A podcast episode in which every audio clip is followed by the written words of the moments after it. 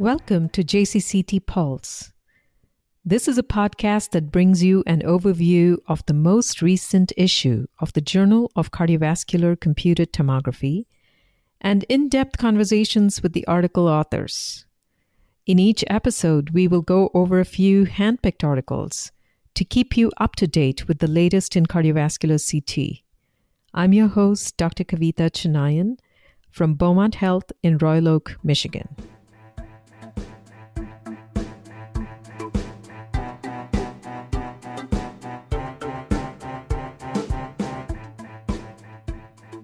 Welcome back to JCCT Pulse. And again, I have the distinct honor of having uh, Dr. Todd Villines, who is the editor in chief of JCCT, joining us here on JCCT Pulse to discuss the current issue. Welcome, Todd. Well, thank you so much, Kavitha. It's really a pleasure to be with you today. Yes. So tell us what's happening in this latest issue of JCCT. Well, I'm very excited to introduce the July August 2020 issue of the JCCT. And this is a, I think the editors are very proud of this issue. One of the highlights of the issue is we start with a special article regarding the recommendations for how to use cardiac CT for congenital heart disease patients during the COVID pandemic. So this is written by a, really a great group with expertise in both adult and child congenital heart diseases and how do you navigate through this period of time and, and what procedures perhaps can be deferred safely and what others cannot. And so this is, a, I think, a really nice, timely article. There are two important reviews that cover myocardial perfusion stress testing. There's a re- review discussing the data and specifics regarding static CT perfusion, and that is followed immediately by a really high quality review article describing dynamic CT myocardial perfusion. So each of those dig a little bit deeper and really complement the recent SCCT expert consensus statement on the, the use of myocardial perfusion imaging with CT. Mm-hmm. Yeah, we've got a really great lineup of research articles. Um, I won't highlight all of them. I would encourage all the readers to go see them, but a really nice paper looking at the relationship of aortic valve calcification with regards to complications as well as outcomes after transcatheter aortic valve replacement we have a really interesting article that looks at the use of fractional myocardial mass, essentially looking at the mass of myocardium at risk and how does that really compare with standard angiographic scoring systems to predict myocardial ischemia with using FFR. An interesting article looks at just contrast timing. You know, it's a real challenge clinically to how do you deliver contrast to image a Fontan circuit. And so it's a really interesting paper that attempts to provide some really useful practical information for, for those of our readers and listeners who are doing CT in Fontan patients, titled Contrast Circulation in Adult Fontan Patients using MR time resolved angiography and how that could be used for CT angiography. Oh, that's fantastic. Yeah, so I think that'll be a real practical, helpful article as people do that type of imaging um, more and more frequently. Um, and then lastly, I'll just highlight a couple more of the, I think, more interesting articles and important articles. I, advise all of you to open and read this, a really high quality issue. There is a, a, paper that looks at the myocardial extracellular volume fraction in patients with heart failure using iodine map and a rapid KV switching dual energy CT and compares that to MRI T1 mapping. And so mm-hmm. a small paper, but I think something that really, you know, highlights the potential of dual energy CT in assessing myocardium compared to the gold. And then lastly is I think a paper that looks at transcatheter mitral valve implantation and tries to predict outcomes, particularly paravalvular leak, using image based computational models, using CT. And so taking to your interventionalist and being able to model how that valve will fit and which valves will actually have paravalvular leak, I think is a small study, but really a thought provoking study. So I think a really great July, August issue of the JCCT. As always, these are such high quality papers and studies, and it's such an exciting time for all of us in cardiovascular CT. Thank you so much, Todd, for introducing this issue, and we'll continue the conversation.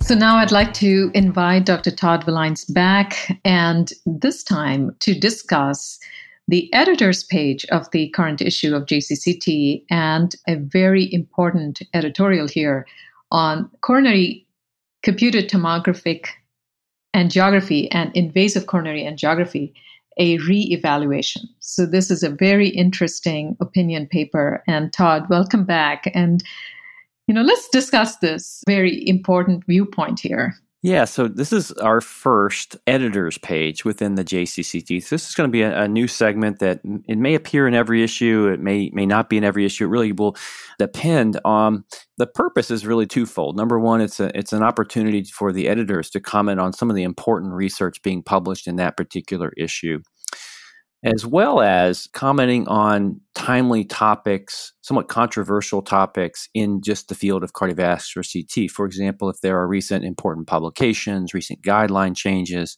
it's a real chance to hear from what I think is a really talented editorial board. And so it's a chance for hopefully each issue for us to, to, to, talk about things that are pragmatic, important, or really relative to the field. And so this was our first editor's page, and it was led by Harvey Hecht. And, you know, Harvey is someone who has a, is very passionate about the use of cardiovascular CT. And this came about from a discussion during one of our editorial calls. We went around and polled all the editors and said, how do you use cardiac CT, for example, pre TAVR? You know, what if someone has no coronary disease? on their pre-TAVR CT? Are you still cathing those patients? What about valvular heart disease patients? Are you are you still cathing all these patients to rule out coronary disease? And if so, who are you cathing? Maybe not everybody. How are you using coronary CT in such patients? And what we found is there was a lot of heterogeneity, even among sites with high degree of expertise using coronary CTA. And so it kind of sparked, you know, Harvey to really lead this and, and write this first JCCT editors page. It's really very nicely written. And I think the very first paragraph has a, a question here that should become the focus of this uh, conversation, which is Have we now reached the point where CTA can be substituted for ICA or invasive coronary angiography? And if so, in what scenarios? So that is really the focus of this paper. So, what do you think?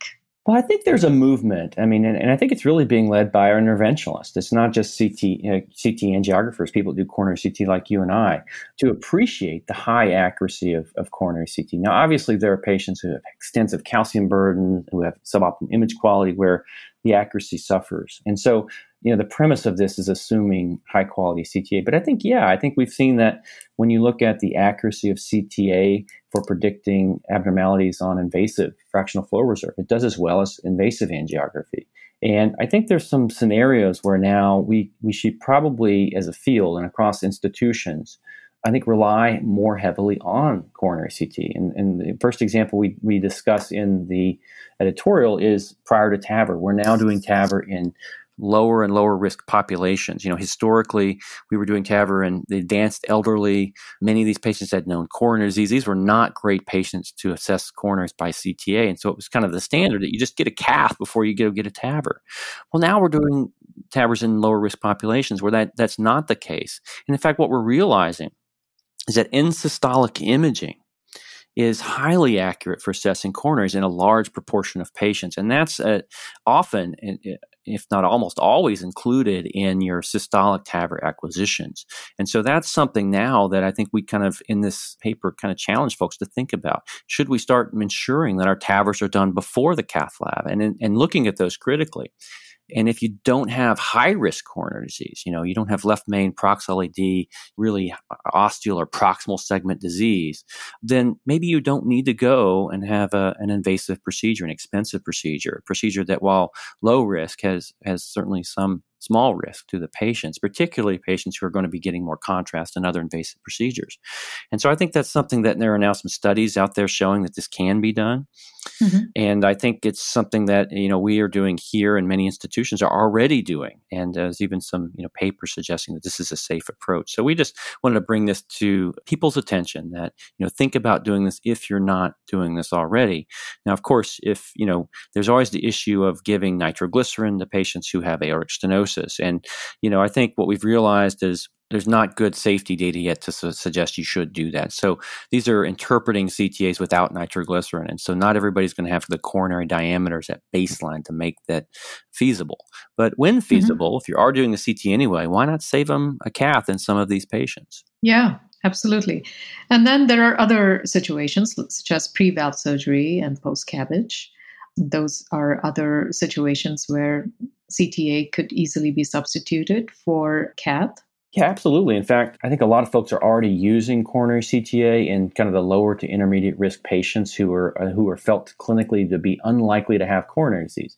And I think you know many of our readers may not be aware that in fact in the 2014 American College of Cardiology American Heart Association valve guidelines that in fact coronary CTA is given a 2A recommendation for use particularly in patients who are not likely to have significant coronary disease. And of course, you, if you find something on CT and you're not sure, you can always go to the cath lab. But most patients can be excluded. They can have significant coronary disease excluded with, with CT. And we know the value of CT with providing surgeons additional information. Many of these patients are already going to the CT lab to exclude significant aortic calcium. The value of CT for giving them anatomic information about whatever valve surgery they're going to may be additive to echocardiography. We think, you know, many centers centers are simply not doing what's already in the guidelines, and that is to rule out high risk coronary disease with a CTA, as opposed to taking, a, for example, a 50 year old woman with mitral valve prolapse who needs mitral valve repair. Many of these people are still around the world likely being sent to the cath lab when a CTA would, would suffice. Yeah, absolutely. And, you know, one of the things that you discussed early on, right in the beginning of this paper, is that now with the availability of CT derived FFR, for instance, many of the situations that were previously not great for CTA, such as potentially uh, severe disease or intermediate disease or a lot of calcification, now it's no, it's not so much of a concern, and CTA still could be substituted for cath. So, what would you say about that?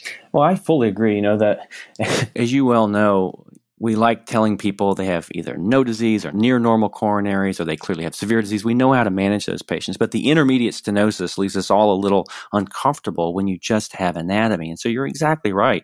You know, now you say, well, okay, if I encounter that, I now have other tools, like you mentioned, CT derived FFR, to then tell my clinicians, hey, we saw this 60% stenosis. And by the way, here's some reasonably accurate functional data that we can derive from CT to help them in decision making. And again, to safely defer catheterization in a large percentage. Now, we still know that people are going to need to go to the cath lab, and some people are going to have disease on CTA that perhaps needs to be verified by invasive angiography. But I think using CTA, particularly today with the modern generation scanners, with CTFFR and just our appreciation now of the high accuracy of CT, the prognostic value that you know we should use our catheterization labs as interventional suites and less so as a diagnostic suite. Absolutely, and um, this is already adopted in the ESC guidelines, the NICE guidelines, and so it isn't really in the sphere of speculation anymore, isn't it?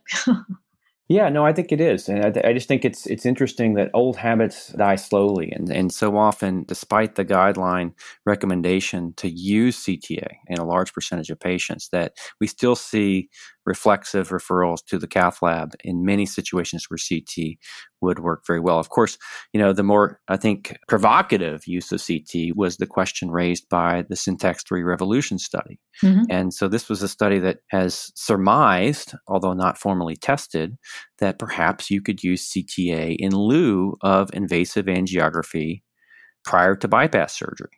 And so this is something that most surgeons and most centers around the world, no one's really doing this clinically. There's no great clinical trial to show it's safe other, other than some very small case series. But, you know, this is something that's now being proposed within mainstream multi-center international clinical trial trialists as something to consider, particularly when you can combine it with CT-derived FFR to make those revascularization decisions. So I, I think the, the, the, future is exciting in that area.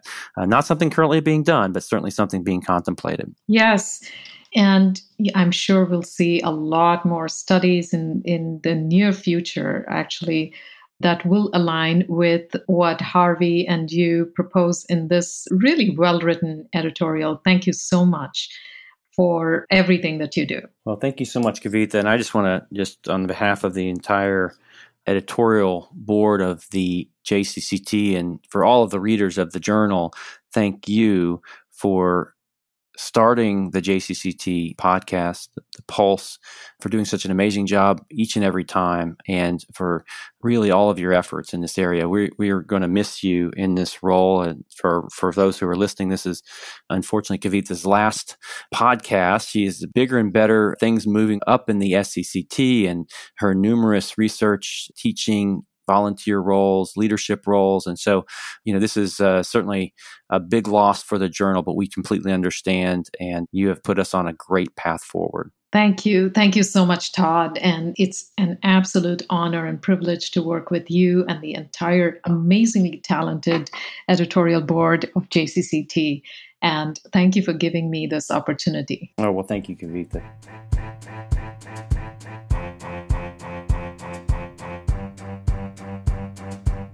Honored to be speaking next with Dr. Francesco Pollari from the Department of Cardiac Surgery in Paracelsus Medical University in Klinikum Nuremberg in Nuremberg, Germany. And we are talking about this really interesting paper in the current issue of the Journal of Cardiovascular CT, which is aortic valve calcification as a risk factor for major complications and reduced survival after transcatheter replacement. Welcome to JCCT Pulse, Francesco. Thank you, Kavitha. I'm deeply honored for this invitation and the opportunity to share my experience with other colleagues in uh, JCCT Pulse. Yes, this paper of yours is very interesting and very clinically relevant, which is why it is such an important paper. Please tell us, you know, what the issue is with aortic valve calcification and TAVR. Yeah, thanks. As you said, there is a lot of clinical implication in this article. Actually, I'm a cardiac surgeon, so you already said. And that was the uh, first step that moved me to write, so to investigate this issue and to write this article. Because as a surgeon, I performed the uh, TAVI, the transcatheter aortic valve implantation, together with the cardiologist, obviously, and we saw many complications that was depending uh, from the calcium load. And mm-hmm. the main concept at the basis of this article and the others that generated from my research was if I had no, yes, if I had no, what could I do? I mean, uh, in relation to the calcium load, there was the possibility to customize the TAVI, also to modify the TAVI in order to become a better outcome because we saw but many so all colleagues in the world who perform regularly tavi they know that the calcium load is a peculiarity characteristic of these patients and uh, many many complications generate depending from this issue but the big problem was how to quantify this calcium load. That that was the the big question because we know the computer tomography has the potential to quantify is, this issue, but normally, so the gold standard for uh, assessment of calcium load was the Agatston sto- uh, score. And the Agatston score is possible only on the native CT without contrast enhancement. But all TAVI patients becomes an computer tomography with contrast and enhanced. That was the big problem.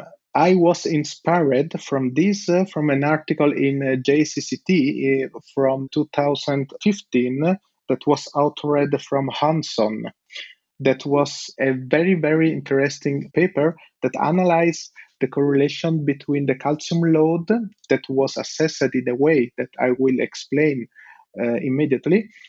The uh, Hansson assessed this calcium load with an, uh, a very interesting and potentially deadly outcome that was the aortic rupture. And uh, Mr. Hansson, Dr. Hansson, proved that the contrast enhanced CT had a significant correlation with this outcome. That was for me of great inspiration. And not only this article, but also other colleagues around, mainly in Europe, I should say, but they had some uh, similar correlation with this calcium load assessment and many different outcomes. In this way, I thought that I could use uh, a very similar methods to assess this calcium load. This method is not perfect, and that must be clear. But the big problem is if I had used a Agatston score, I should give the patient the Doppel exposure to radiation of the normal CT. Because for preparation of, uh, of a TAVI procedure, every patient need only the contrast enhanced CT. And to perform an Agatston score, I should have give the patient the Doppel of the radiation. Right. That that, that was uh, obviously not ethical. Right. Yes, but I said there was already many previously publications about the possibility to use another calcium load quantification I just tried, to be honest. I made uh, this retrospective analysis uh, of all our TAVI cohort, and I, with the help of our statistical, Dr. Hitzler, mm-hmm. we found a very interesting, significant correlation with uh, outcomes. Yeah, so that's very, very interesting. Let's talk about the association with outcomes because it wasn't really just the total calcium, but it's also the location of the calcification that was associated with specific outcomes, right? Yeah, yes, it's right. I started from the beginning with the analysis of the not only of the calcium load but also of the calcification because the first article of this series was about the paravalvular leakage. And that was why I investigated also the spatial uh, location of the of the calcium load. And after then, there was another period where we investigated the correlation with the permanent pacemaker implantation. Mm-hmm. And in this case, uh, was the location of the calcification also of interest because we found in this other publication that the location of the calcium load was exactly in the point where the um, atrioventricular junction is located. Mm-hmm. And that was the reason because I analyzed the uh, location that was very surprising that this location was correlated also with a stroke. I didn't expect it, uh, to be honest, but I had an analyzed this variable, also so divided for the localization.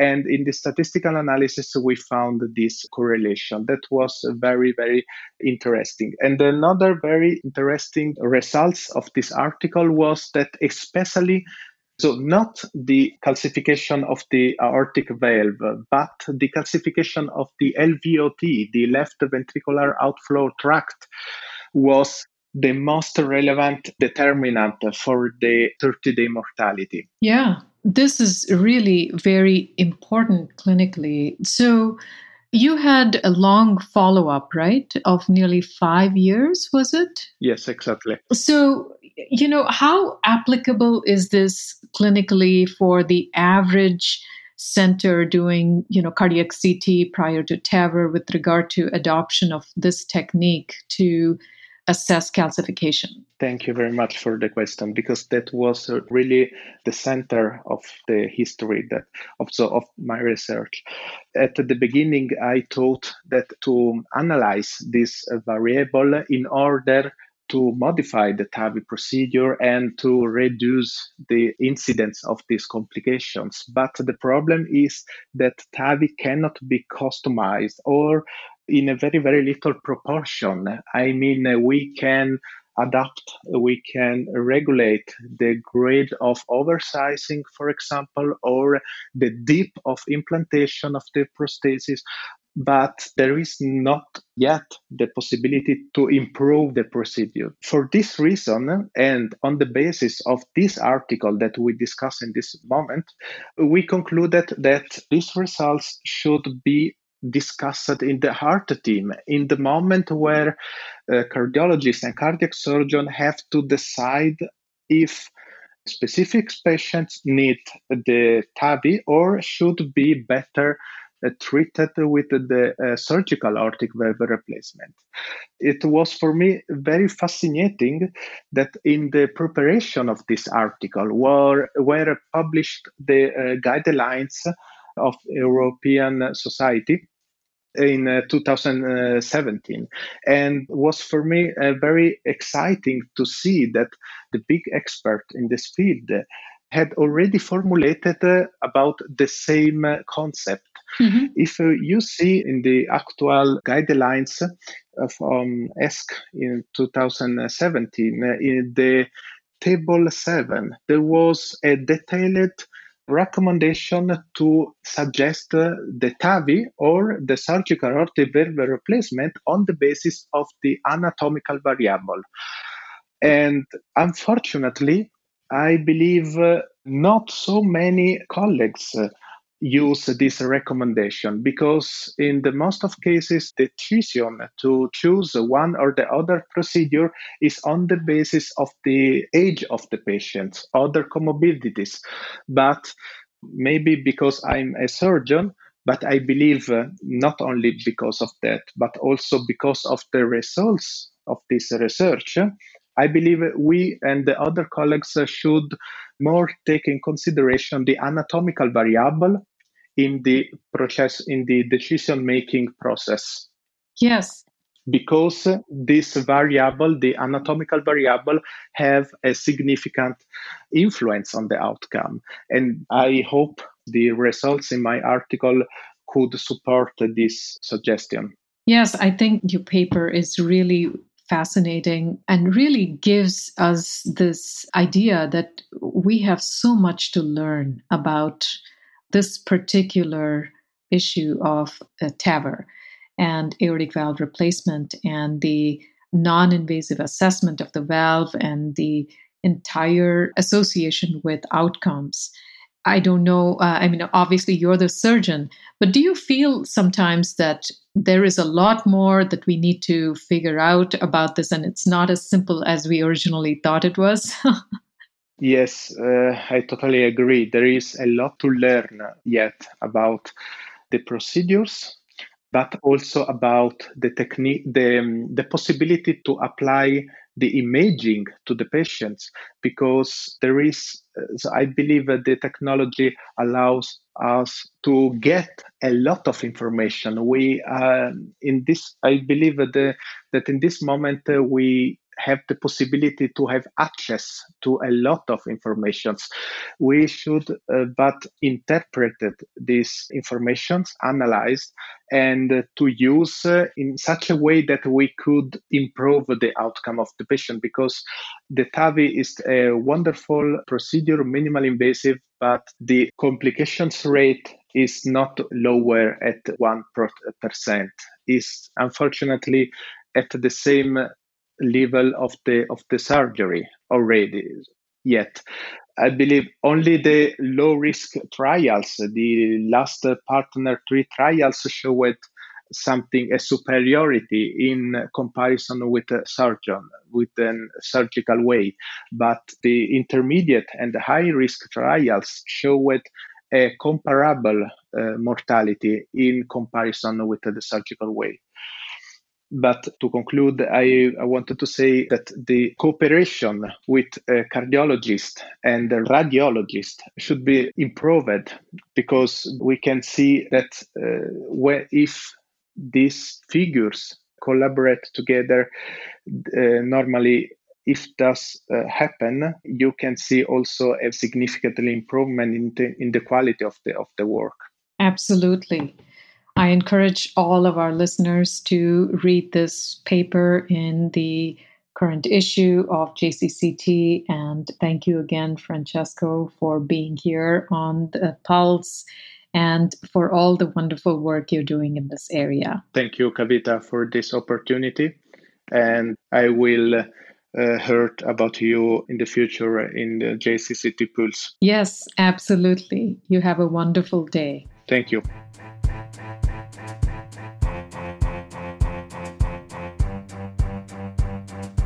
Now I have the distinct honor of introducing and inviting Dr. Koen Nieman to JCCT Pulse.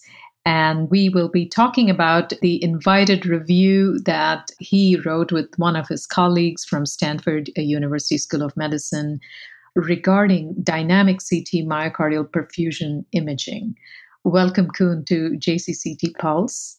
Thank you, Kavitha. Always a pleasure. Yes. And before we begin, I just want to say congratulations on a wildly successful annual scientific meeting of the SCCT. Congratulations, a huge congratulations from me and from all of our listeners on your appointment as the president of SCCT this year. Thank you, Kavitha. I'll do my best. And uh, I have to say, I'm relieved that meeting went uh, well with all the support of so many people. You know, I'm very happy people enjoyed that. Thanks. Yes, yes. Thank you. And thank you for being here. Let's talk about, you know, dynamic CT myocardial perfusion imaging and how it differs from static perfusion imaging. Mm, sure. So, dynamic perfusion imaging is a technique that has been around for a little bit longer which is possible on standard uh, CT scans where you acquire a single data set, like a CT angiogram, during infusion of a vasodilator, and where you will see differences in the enhancement of the myocardium that is dependent on the relative perfusion or blood flow through the myocardium during stress. So this method allows you to detect ischemia, but it's, it doesn't allow you to really measure the blood flow through the myocardium. And it's also, it seems to be more sensitive to certain artifacts like beam hardening. So dynamic perfusion imaging, the difference there is that instead of just acquiring one single data set, you acquire a series of data sets over a period of time while the contrast medium is entering and exiting the myocardium. From this time attenuation curve, you can, um, using a modeling, you can actually calculate what the myocardial blood flow is in every small element within the myocardium. That is the, the fundamental difference between the two techniques. Okay, so is there a difference in the technology that is required for dynamic MPICT? Yeah, that's an important point. So while any cardiac CT scanner that can do a regular CT angiogram is potentially able to do static perfusion imaging. What you would need for dynamic perfusion imaging is a technique that can acquire the entire heart either in one, that is the ideal, or at least in two heartbeats. So it needs to be a wide detector system. And in addition to that, it also needs to have a high temporal resolution as well as some other features. But the coverage is the most important thing because if you want to acquire a series of scans, then you know those scans have to be able you have to be able to acquire the data over a very short time. So with a complete coverage, you can get a complete data set every single heart cycle.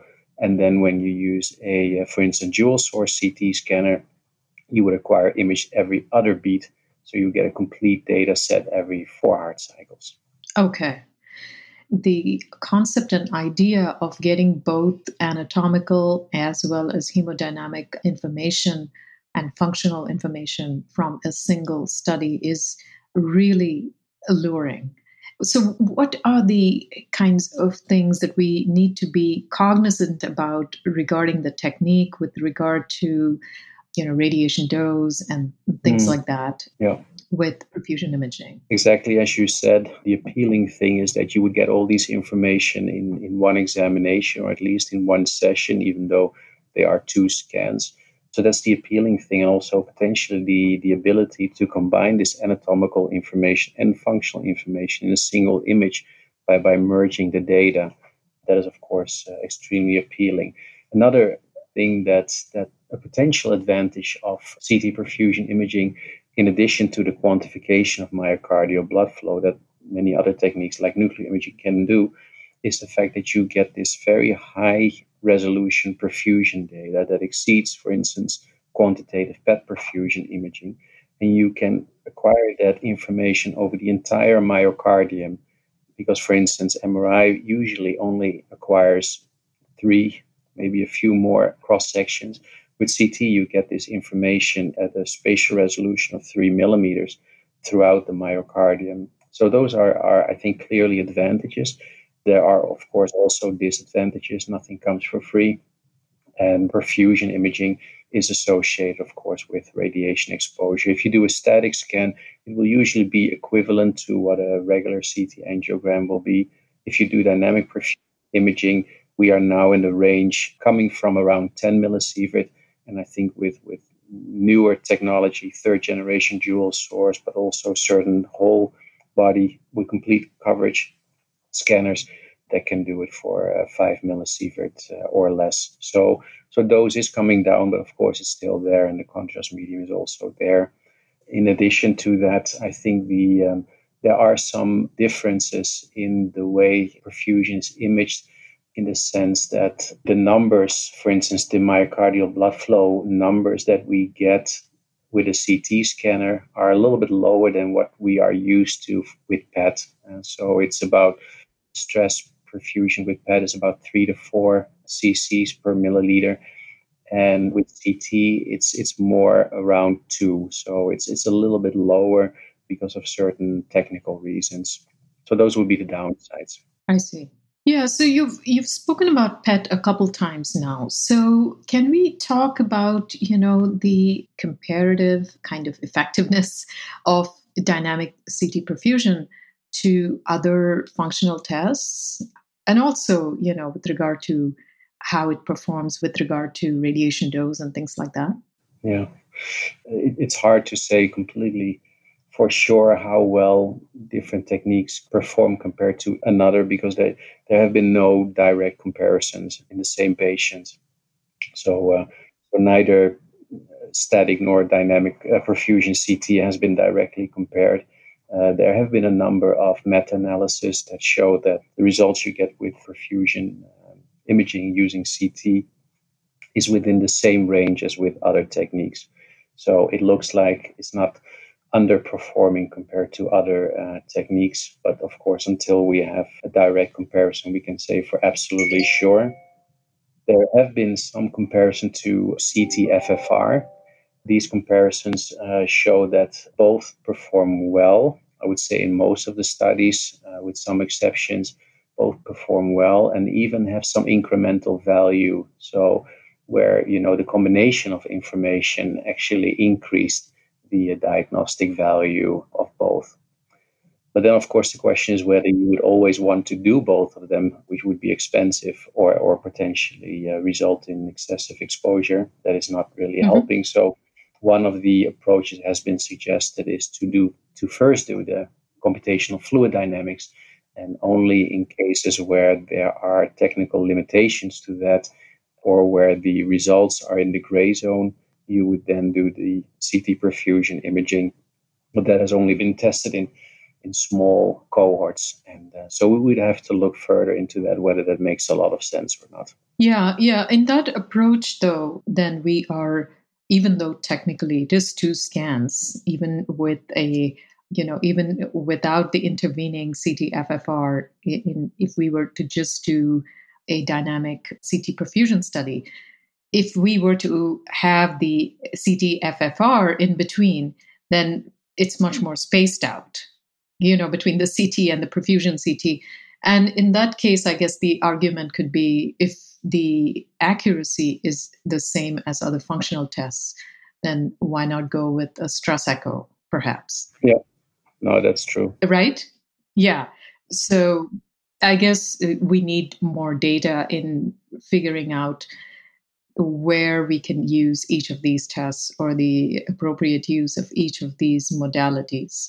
But I was wondering if we could talk really about, uh, you know, the prognostic value of CT perfusion. Yeah. So I think what there have been a number of, of cohorts. I think one larger cohort from Japan, as well as a smaller cohort, which I think was an international cohort and what these uh, studies confirm is that uh, there is prognostic value in CT perfusion, just like there is prognostic value in other types of perfusion. Uh, but given these small cohorts, generally the prediction is, is in the in the prediction of revascularization procedures. I think it's very hard to, at this point, find a cohort that is large enough to really predict hard outcome like death or myocardial infarction. Yeah. So, you know, you are one of the experts in this field that really understands the value of these different uh, modalities.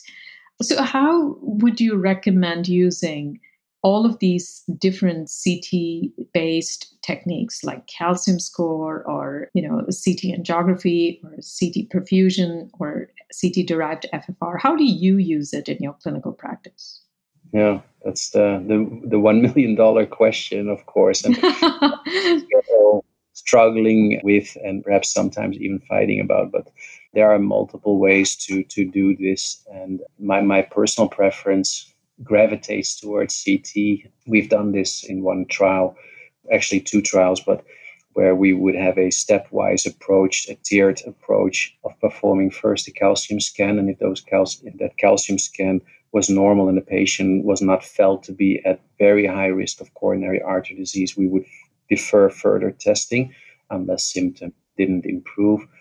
Patients with positive calcium score, but not extremely high, we would do a CT angiogram. If that was normal, then again, we would uh, defer further testing. And then for the remaining patients, which in our case was about um, less than 25%, if I remember correctly, we would do a, uh, a, a CT perfusion scan. And about half of those scans turned out to be abnormal, and, and the vast majority of those patients that were abnormal were also felt during catheterization to have a class one indication for revascularization. So, so the test was actually quite effective in triaging patients, but also limiting the, the intensity of the diagnostic testing to what we felt was, you know, what was minimally needed. Um, of course, this protocol was really focused on CT and, and, and and there are probably many different ways to uh, to do this. Uh, you could have done the perfusion scan at the end. You could have done a stress echo or something else. But I think having some kind of tiered approach where you start with anatomy and you end with a functional test to improve your specificity and avoid mm-hmm. overtreatment of lesions that, that may not benefit substantially, I think, in my opinion, makes a lot of sense. You mentioned uh, CTFFR, and that would, of course, be an alternative where you can do a very similar approach that instead of a perfusion test, you would do your CT, uh, your HeartFlow, or other CTFFR uh, approach to, uh, to make those same decisions. But that's actually still needs to be tested and is actually being tested in trials. Yeah. The tiered approach that you were mentioning, that was the Crescent trial? Yes. That was in stable angina, right? Not in acute chest pain. Yeah, those were stable. Yes, right. And so, do you have any upcoming trials uh, testing out these various modalities and the tiered approach? We haven't planned a Crescent 3 yet, but maybe that would be a good idea.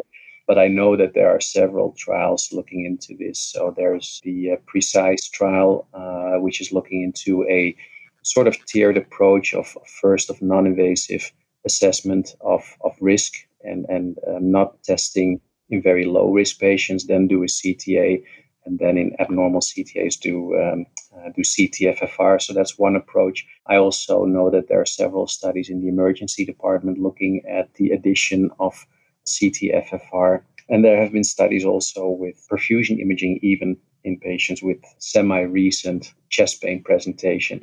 So there's actually a lot of research going on right now in this area, but I think we still need to wait for the results.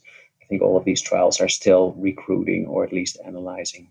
Yeah, this is fascinating. And I have to say, you know, every time I talk with you, Koen, I um, learn something new.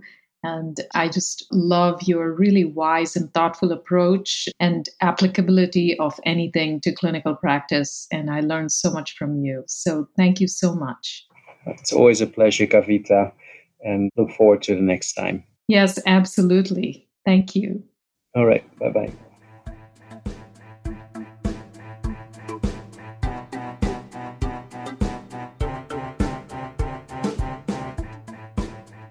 Thank you for joining us today on JCCT Pulse. Please make sure you subscribe to the show so that you will never miss an episode. If you would like to read the articles we discussed today, they are available online along with the full issue at journalofcardiovascularct.com. And this link is provided in the show notes as well. SCCT members receive online access to JCCT as part of their membership. See you next time. Thank you for listening.